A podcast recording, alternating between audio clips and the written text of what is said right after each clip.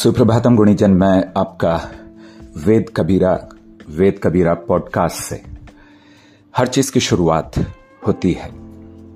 जीवन से पहले जीवन की गर्भ में, दिन से पहले दिन की आसमान में, सूर्य की रश्मियों के रूप में, फिर वो किरणें हम तक आती हैं, हमें नवजीवन देती हैं।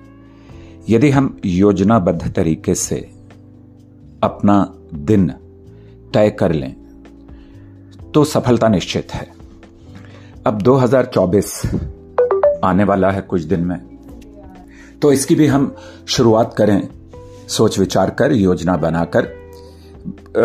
इंग्लिश में कहा जाता है resolution for your mind and body and the strength we get from the soul so जो गर्भ से लेकर और अब तक जितने भी हम साल के, जितने भी हम वर्ष अपने जीवन के बिता चुके हैं या सावन हमने देखे हैं, उस हिसाब से हमें काफ़ी ज्ञान तो हुआ है। दूसरों से भी हम सलाह कर लें। पंजाब में एक चीज़ बड़ी अच्छी कही जाती है, आओ सलाह कर लें यानी मेरे दिमाग में जो है और आपके दिमाग में उस विचार को लेकर क्या है मिलजुल कर अगर हम अच्छा कर सकें तो बहुत अच्छी बात है, लेकिन जो साल का रेजोल्यूशन है, उसमें हमें स्वयं की सलाह इन माध्यम से लेनी होती है जैसे मैं आपके लिए पॉडकास्ट रिकॉर्ड कर रहा हूँ। सो so, नए साल का आगाज़ कुछ ही दिनों में होने वाला है। इससे पहले बहुत सारे लोग अपने अपने विचार रखेंगे कि मुझे ऐसा करना है मेरा शरीर अच्छा रहे मेरा मस्तिष्क अच्छा रहे मेरा काम अच्छा रहे मेरा स्वास्थ्य अच्छा रहे मेरा परिवार अच्छा रहे। हम खूब धन अर्जित करें और खूब जीवन में आनंद लें जगह जगह घूमने जाएँ। तो कुछ ही दिनों में जिस साल का हमने स्वागत किया था 2023 का, लगभग एक साल पहले, उसे अलविदा कह देंगे। और नए साल के स्वागत के लिए तैयार हो जाएँगे। नए साल का स्वागत करने के लिए पहले से हमें जैसा कि मैंने बताया कि हमें प्लानिंग कर लेनी चाहिए, शुरू कर देनी चाहिए। एक्चुअली कुछ लोगों ने तो तीन, चार, छह महीने पहले शुरू कर दी थी। हालाँकि नया साल बदलाव लिए भी जाना, बदलाव के लिए भी जाना जाता है। अगर हम खुद बदलाव करना चाहते हैं तो ये सबसे अच्छा समय है। हमारा मन, मस्तिष्क, आत्मा, शरीर, इसको हम कितना अच्छा कर सकते हैं, ऐसा कुछ संकल्प ले लें। यही रेजोल्यूशन है, संकल्प। तो पहली चीज़ जो मुझे लगती है, वो ये है कि रात में हम जल्दी सोएँ और रात में जल्दी तब सो सकेंगे, जब हम उस दिन को अच्छे से, उस दिन को विचारे गए काम, संकल्पित काम को पूरा कर लें। तो क्यों ना हम अपना दिन योग और ध्यान की क्रियाओं से करें? योग एक प्रैक्टिस है जिसका उद्देश्य हमारे मानसिक और शारीरिक स्वास्थ्य को लाभ पहुंचाता है। ये हमारे तनाव को कम करने, हमारे शरीर में लचीलापन, यानी कि फ्लेक्सिबिलिटी लाने के लिए मांसपेशियों की ताकत बहुत ज़रूरी है, क्योंकि बुढ़ापा जो इंसान में शुरू होता है किसी भी, वो शुरू होता है पैरों से।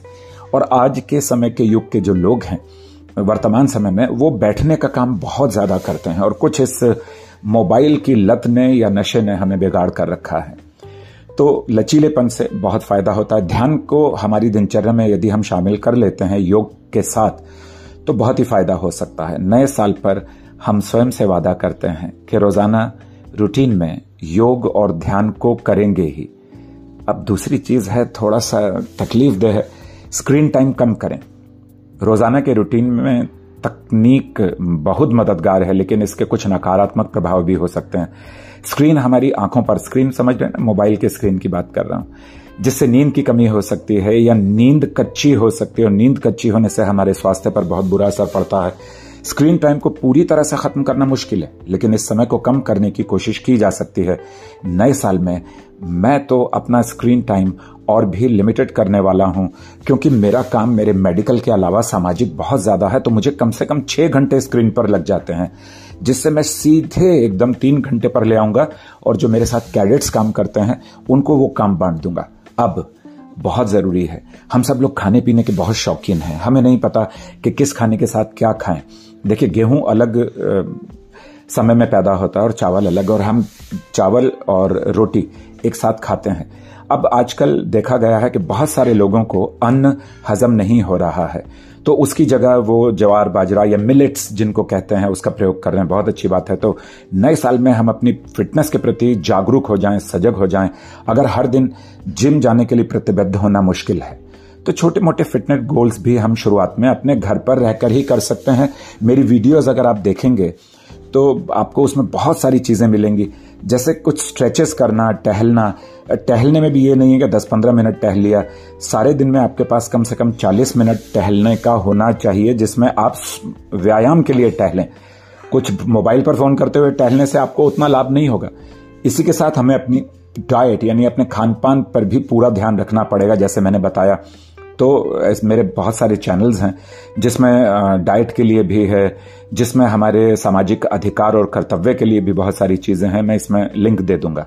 इसके बजाय पूरे हफ़्ते खाने में ज़्यादा सब्ज़ियाँ शामिल करने की हम कोशिश करें।